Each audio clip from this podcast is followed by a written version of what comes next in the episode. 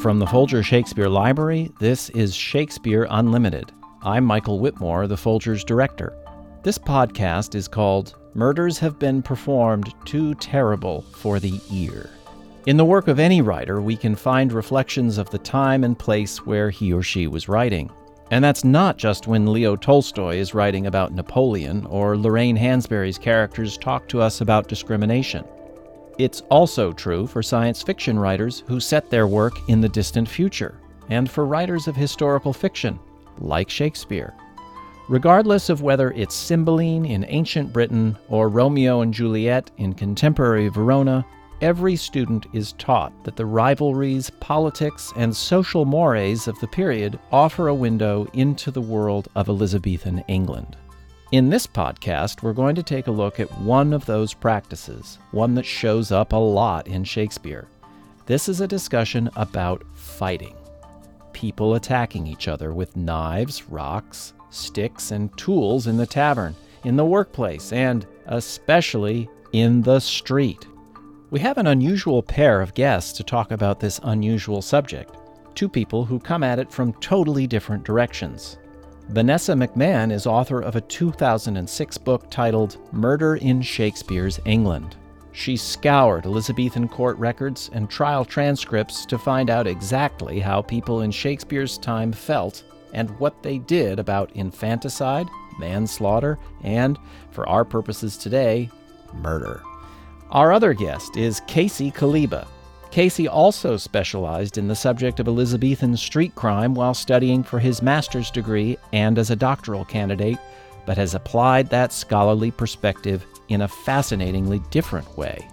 For the past 23 years, Casey has been one of the Washington, D.C. area's most sought after fight coaches, arranging violence for more than 300 professional and academic productions. Casey and Vanessa are interviewed by Rebecca Sheir. So, Casey, let's start with you and let's start with a little context here. Can you give us a list of all the times we find street fighting in Shakespeare, whether it's just discussed by characters or it's actually happening? Sure. Shakespeare gives us a huge range of violence in his plays, and street fighting is absolutely touched on. So, the big one is, of course, Romeo and Juliet, which opens with a street brawl, and then we get this sort of duel in the middle of the play. Uh, Mercutio and Benvolio argue about who started a fight in which bar where. Uh, in As You Like It, Touchstone talks about fights in taverns. And in Julius Caesar, we actually get this sort of roving mob that goes after Cinna the poet. So we see street violence occurring in this sort of small section of his plays, but it plays an integral part in each of them. And I know you have an explanation for why Shakespeare wrote so much about street fighting, Casey. But before we get to that, Vanessa, didn't you say in your book that in real life, fights actually made up the majority of violent deaths in this period? Yes, about um, 90% of homicides had a male defendant, and of those 90%, 80% had male victims. So, really, you're talking about men fighting other men. Men are expected to be violent. Men are expected to defend the hearth and home. They're supposed to fight in wars. They're supposed to join in a hue and cry if there's a robbery and, and get physically involved in arresting a felon because there isn't a police force, of course.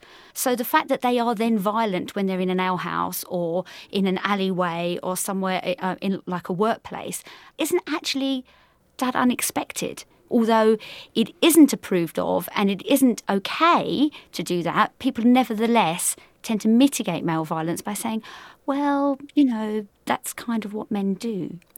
Now, Casey, you've said one of the reasons Shakespeare was writing so much about this topic was the rules had recently mm-hmm. changed. And I want you to think about that because we'll get back to you. But first, Vanessa, you've also said that the rules had recently changed when Shakespeare was writing. Can you talk about that? Yes, yes. In terms of the law, um, from the end of the 14th century onwards, you get a series of judicial decisions um, which happen over an extended period of time. But certainly, by the time Shakespeare was writing, um, you get a new de facto law of manslaughter. Um, all murder, all homicide is murder. But there are ways of mitigating that into something else, but that really only applies to men. Women don't get access to these um, kinds of things. So, for example, um, men are supposed to act with hot violence and sudden anger. They're, they're reacting to intense provocation in a way that women are never expected to react. And really, the only acceptable response as a woman to that kind of aggression is to flee whereas men actually aren't supposed to just run away. They are supposed to be strong defenders of their family and their honour and their name. And although they aren't encouraged to fight, and certainly they aren't encouraged to be violent or to kill, nevertheless, people do somewhat expect them to react in that way. Well, that brings us to the other rule uh, that had changed, the one you were talking about, Casey. It involves a sharp rise in the number of men in England who were claiming the right to be considered gentlemen. Can you talk yes. about that? Uh, so Vanessa's brought up a lot of really interesting points. One is the sort of shift in the judicial code. One is the expectation of male violence, uh, and another is that this is sort of shifting ground for men in Shakespeare's day. Uh, up until really this time period, uh, if you had a sword, by and large you were an aristocrat, uh, and the weapon was a tool for war the aristocracy that's going off to war, the knights, the actual sirs of the social class, know when you're allowed to use a sword. You've been granted permission, you're in a violent war. That's when you're allowed to use it. But other than that, the use of arms is, is a crime unless you can justify your actions in some way. And the middle class is growing, it's rising, uh, and they want all of the things that the aristocrats used to have. They want to have houses that have titles attached to them. They want to own property. They want to have servants. And they want to have this sort of last great symbol of the aristocracy the right to bear arms. So they're traveling in populated areas with weapons that as a class they haven't really used before. So what you see is this huge rise of rule books. You see this guide to when you can draw your sword, when you're not allowed to, when is it honorable to kill someone, when should you uh, excuse this. And you see this reflected in the plays over and over again. Touchstone talks about the, the lie circumstantial and the retort churlish, these steps you go to in order to start an actual fight. Uh, and you see in Romeo and Juliet this sort of constant conversation is the law on our side if I say I in the opening scene. So there is this large question about when are you allowed to use force and when are you not? And when is it morally right? When is it socially protected? When is it illegal? And these lines are overlapping and not very clearly defined. Casey, you're talking about the sword. How does that differ from the rapier? So they're both what we would identify as swords if we walked into a museum and said there is a full case of swords over there. The rapier is smaller, thinner, it is better steel, it is a little bit faster than what we sort of think of as an English sword. Uh, they're both excellent, but they were designed to solve different problems. Uh, if you're going out with a thousand of your closest friends to go into a melee or a battle, then a pretty heavy hacking weapon is really useful. But the rapier is a much more precise weapon. We're now talking about the thrust as a legitimate attack as opposed to simply cutting or cleaving. Your targeting is getting much more precise, and you're getting wounds that are now inside the body instead of outside the body. And the rapier is used on the battlefield, but primarily it is an urban weapon. It is what is going to transform into what we think of as modern fencing. Vanessa, I know you've read a lot of witness testimony from criminal trials. Do we, in fact, see a lot of fights with rapiers at the time, fights that end up in manslaughter? No, we don't actually. Um, and one of the reasons for that is um, partly because if you've got a bit of influence and a bit of money, often uh, you may not come to court. But secondly, um, people are very aware of the story you need to tell in the courtroom if you want to get off. Um, everybody wants the bravado and the kudos that comes from having been involved in a fight. Well, certainly um, some men do. But um, they certainly don't want to pay for that with their lives. So you need to tell a story in which you didn't come to the fight with your weapon ready. You didn't come intending to kill someone because that's murder. There's no mitigation for that. So people tell stories where they use knives, but they use knives that they had on their person. So they use small knives that they had on their person for eating apples. Uh, there are such a wide plethora of ve- weapons within the actual records that Shakespeare mm-hmm. should have had fun, really, because I've had people killed with um, frozen legs of lamb and um, with um, carpenter's rulers and um, sacks and sticks and um, large rocks. They were out in fields playing and they hit someone with a large rock. And you even get some um, gunfire as well. Mm-hmm. You get some people are looking at guns, they're so excited, they're new, they're new technology, like us all now, gathering round to look at the new technology. Oops, it's gone off. They're dead. Or they talk about um, in their anger, they picked up a sword, but the sword was sheathed and they had no intention of hitting them with the unsheathed sword. They were going to just hit it, use it like a club, but that someone grabbed the sheath of the sword to try and stop them, and that the sword was accidentally taken out of its um, scabbard and then they off off they went and killed somebody.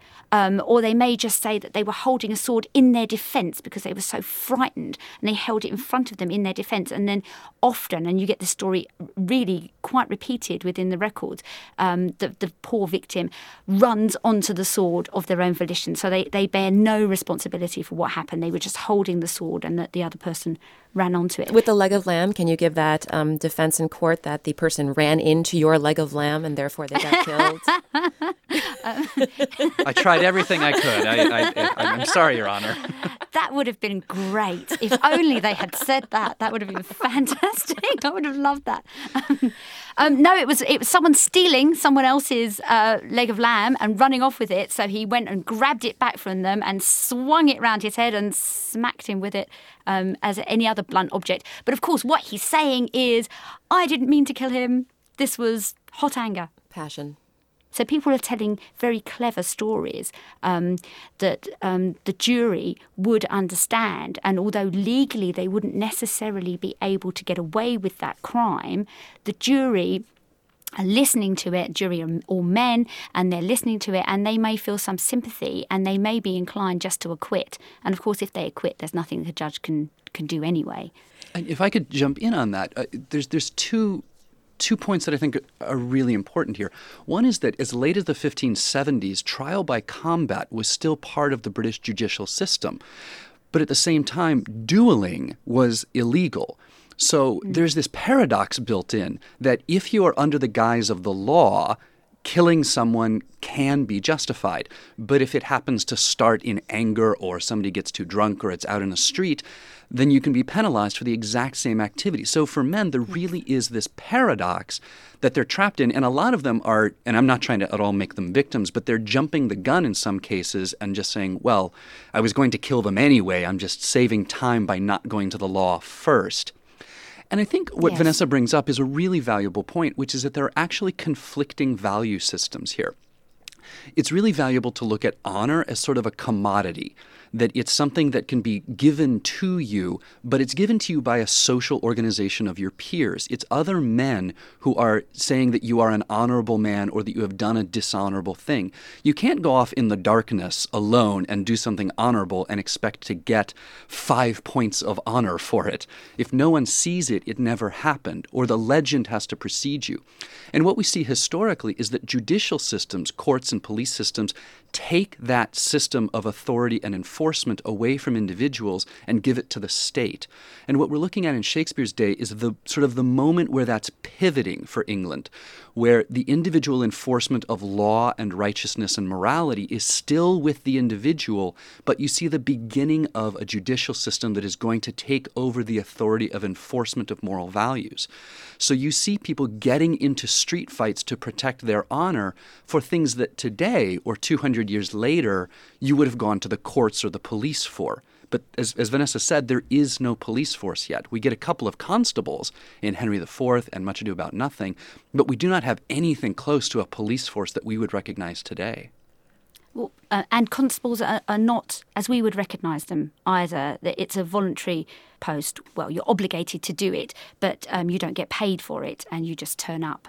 And in terms of honour, you're absolutely right. People don't get points um, for honour. And also, their actions are often interpreted in very different ways by lots of different members of society. So the courtroom is a bit of a bun fight, really. People are fighting over different conceptions of honour and what may seem perfectly permissible to your comrades in an alleyway in the middle of the night when you're all slightly the worse for wear for drink does not seem the same in a rather more sober courtroom in front of all of your neighbours, men and women combined, in the daylight um, all of these things would change. So the meanings of different events would change in the space that they happened in, but also at the time of day that they happened in and in the company that people are with. And you actually get a brilliant example of what you've just described in Romeo and Juliet. So in Act 3, Scene 1, you get the confrontation between Mercutio and Tybalt uh, and Romeo, and they, they don't understand why the fight isn't starting. Tybalt thinks he's challenged Romeo. Mercutio knows about the challenge, but Romeo doesn't. Romeo backs down from the challenge, which is exactly what you described earlier. He, he really shouldn't back away from this and still be manly. Mercutio steps in, they have a fight, and at the end, everybody who knows why the fight began has either run off or is dead. And you have the character Benvolio, who's left alone as the only witness. The whole town comes in, and he's asked to explain what happens. And you essentially have this courtroom taking place on stage. And as Benvolio tries to describe a fight that we, the audience, have just seen, you get the Capulets and Montagues interpreting the motivations and the reasons for what has just happened and the outcome in completely different ways. And Shakespeare's staging the ambiguity and confusion of violence and these codes of honor. Yes. And he's playing out exactly how bad this situation can get if we just rely on these very ambiguous subjects. In, in Romeo's defense, if I could for a moment. um, the fact that he resists the urge to fight is actually a really classic um, response within law. People are supposed to say, but I didn't want to, and I tried everything because what they're trying to st- stress is their own innocence. If push comes to shove, they will stand up, as Romeo did. They will stand up and they will do it. But they'd rather not because they that they are aware that they exist within a broader society in which people actually don't want to live in a world where everybody kills somebody else for the smallest slight of their honour. They live in a broader society that actually does want to be orderly, but they're caught up in a set of circumstance where they're not permitted to do that. We keep talking about Romeo and Juliet, which brings me to a point I, I want to bring up about violence in the abstract versus violence in reality. Um, so, with Romeo and Juliet, for example, uh, Casey, we tend to think of it as a play about love. But I know you've said you actually see it as a play about violence. Uh, yeah, I, I find very much that the love story is a subplot. Uh, and, and perhaps that's a, as a fight director, uh, I interact with the play whenever somebody picks up a sword and stops talking very beautifully. But it's difficult not to see this shadow of violence hanging over the play.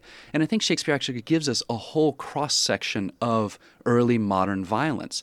You have, on the one hand, domestic violence with Lord Capulet and his daughter, that's certainly either suggested or explicit.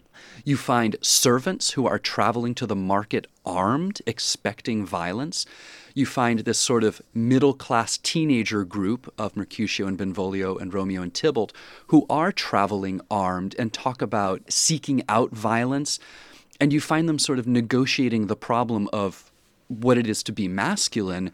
And I think Shakespeare plays out all of these forms of violence to their logical conclusion. And if it starts somewhat comical uh, with a fight in which, in the play, nobody's actually injured, he plays out all of the violence to its very tragic conclusion. What you have in the play is an entire generation killed, and the last scene is their parents mourning all of the dead children.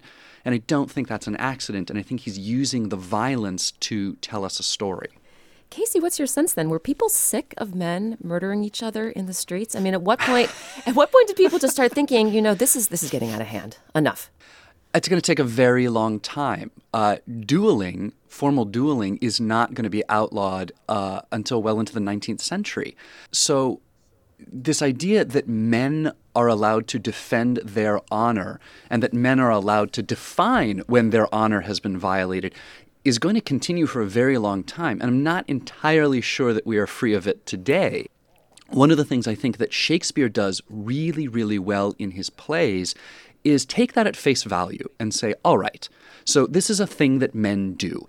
And Shakespeare takes that at face value and says, all right, well, let's just see where this goes.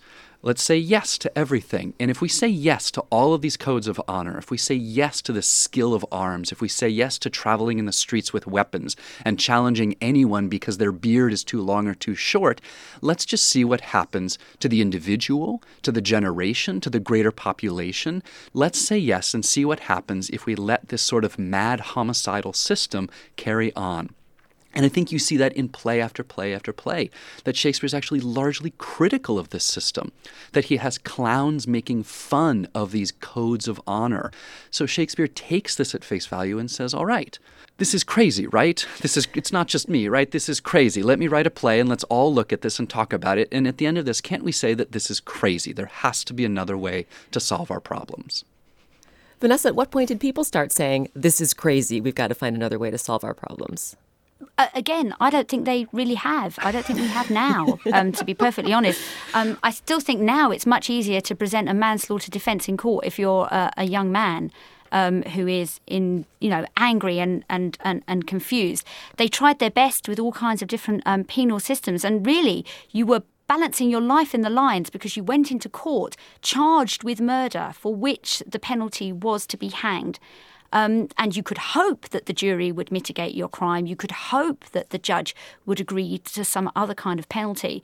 But actually, your reality was very um, dicey. This may not happen. And um, that was your life on the line. And you may want to present a great story in which you were the wronged party and you were really innocent, but you were taking a huge risk. So I suppose society was trying, even then, to mitigate what they saw was a very disruptive and disorderly crime. But in a, in, a, in a society where you expect young men to go to war, and when you later on expect them to act as policemen and as defenders of the home and as people who keep their servants and their wives and their children in order, which they're expected to do physically by physical violence, most people find it very difficult to draw a line and say, okay, they're expected to be this violent, but anything over the line, they can't be. So you've got this fuzzy area. And that's the point of the court that they're trying to work out where on earth we are on this line. So what should we do with them? So, Casey, you are, of course, a fight choreographer. And I guess as we're recording this, you've been working on your 38th production of Romeo and Juliet? Yes. Something, something like that. Amazing. Um, as a fight choreographer, can you talk about what you concentrate in terms of getting it right when you choreograph a fight? For instance, does it help you to know all these different factors that went into fighting during Shakespeare's time? Getting it right is sort of a nebulous term because we have to de- sort of decide what right actually means. One of the struggles you have when you are trying to stage Shakespeare today is that he writes into his plays all of these cues and clues that an Elizabethan audience would have read in a very different way than we do today. So, in the beginning of Romeo and Juliet, uh, the servants come out with swords and bucklers. And to an Elizabethan audience, that would have identified them by class. It would have identified them in some ways in where they were traveling in London. Because on Sundays, uh, there was a, a large field out at Smithfield where men would get together and simply fight all day. They would have their swords and their bucklers and their sticks and their pikes and axes, and they would sort of have a recreational battle. And so, one of the arguments that's been put forward is that that's actually where Samson, Gregory, and Abraham are headed at the opening of the play. Is they're actually are on the way to a fight, and a fight breaks out. Um, but to a modern audience, that doesn't read in any way. When we see a buckler come on stage, it's a prop to us if we saw a machine gun come on stage, we would understand that weapon in a totally different way than a handgun. So, one of the things I'm trying to do as a fight director is actually create the world of the violence. What are the rules? And when are they violating those rules? So, knowing the history is very useful. Uh, it's often useful to talk to an actor to say, well, this is why this character said the line in the original text. Here is this actual code of behavior that we can trace the exact line to. But often we're having to recreate the code of violence to be something that a modern audience would even be shocked by or would read in the same way. There are a lot of altercations in Shakespeare that today I don't think we would look at the same way. We might be more shocked by it, we might be less shocked by it. I think many of us would say that compared with Eliz- Elizabethan England today, we live in a more civilized time, but perhaps it's not as cut and dried as that.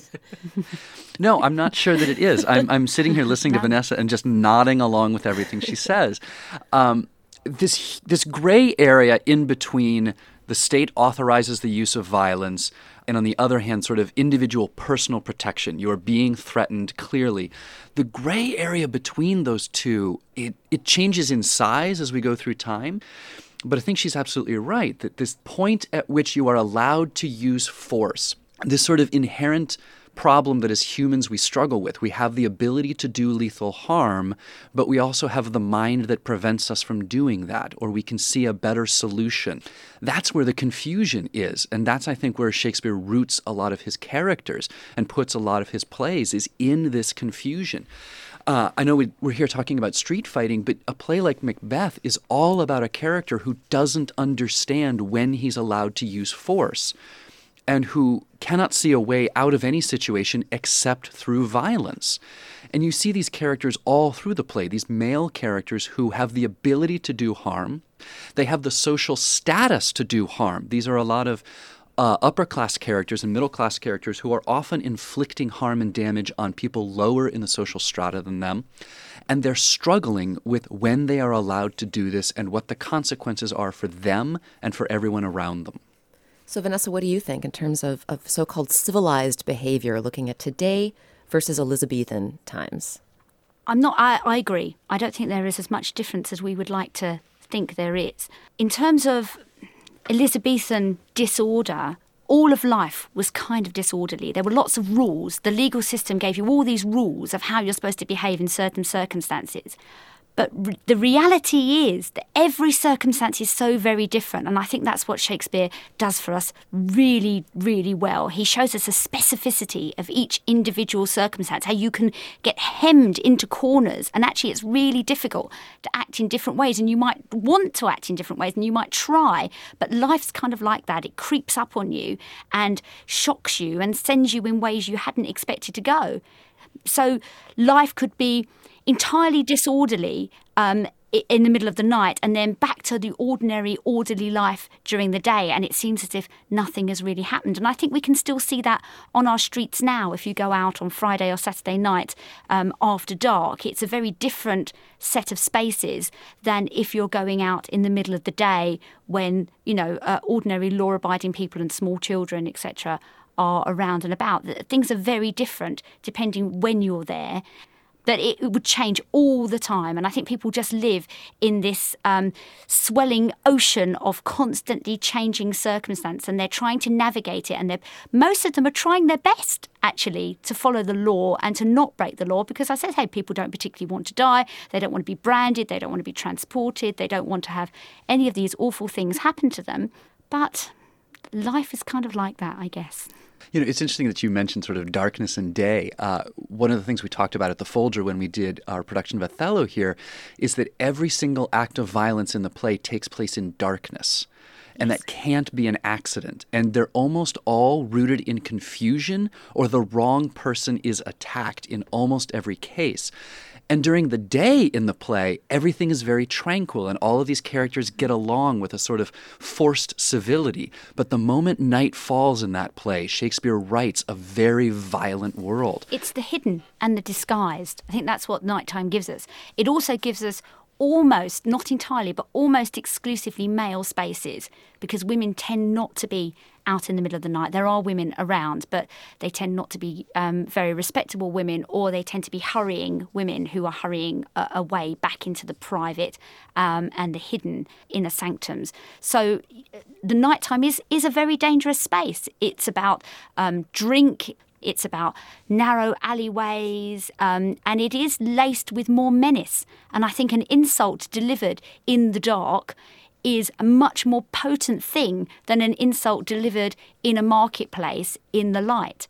And actually, oddly, women are tend to be insulted during the day on their doorstep um, because they want it to be heard. Men tend to be insulted in different spaces, and women are insulted in those spaces because they're female spaces, and men are insulted in the dark and in alehouses or in entirely male workspaces because they're male spaces. And people are reacting to their own definitions of masculinity and femininity, which are not in opposition to each other, but are actually being defined in and of themselves. Vanessa, Casey, thank you so much for talking with me today. Well, thank you. It's been a great Thank you. pleasure. Absolutely. Vanessa McMahon is the author of Murder in Shakespeare's England, which was published in 2006. Casey Kaleba is one of the Washington, D.C. area's most sought after fight coaches. They were interviewed by Rebecca Sheir. Murders Have Been Performed Too Terrible for the Ear was produced by Richard Paul. Garland Scott is the associate producer. It was edited by Gail Kern Paster and Esther Ferington. We had help from Folger magazine editor Karen Lyon, Juliet Bury at Richmond University in London, Laura Green at the Sound Company, and Jonathan Charry at public radio station WAMU. Shakespeare Unlimited comes to you from the Folger Shakespeare Library. Home to the world's largest Shakespeare collection, the Folger is dedicated to advancing knowledge and the arts. You can find more about the Folger at our website, folger.edu. For the Folger Shakespeare Library, I'm Folger Director Michael Whitmore.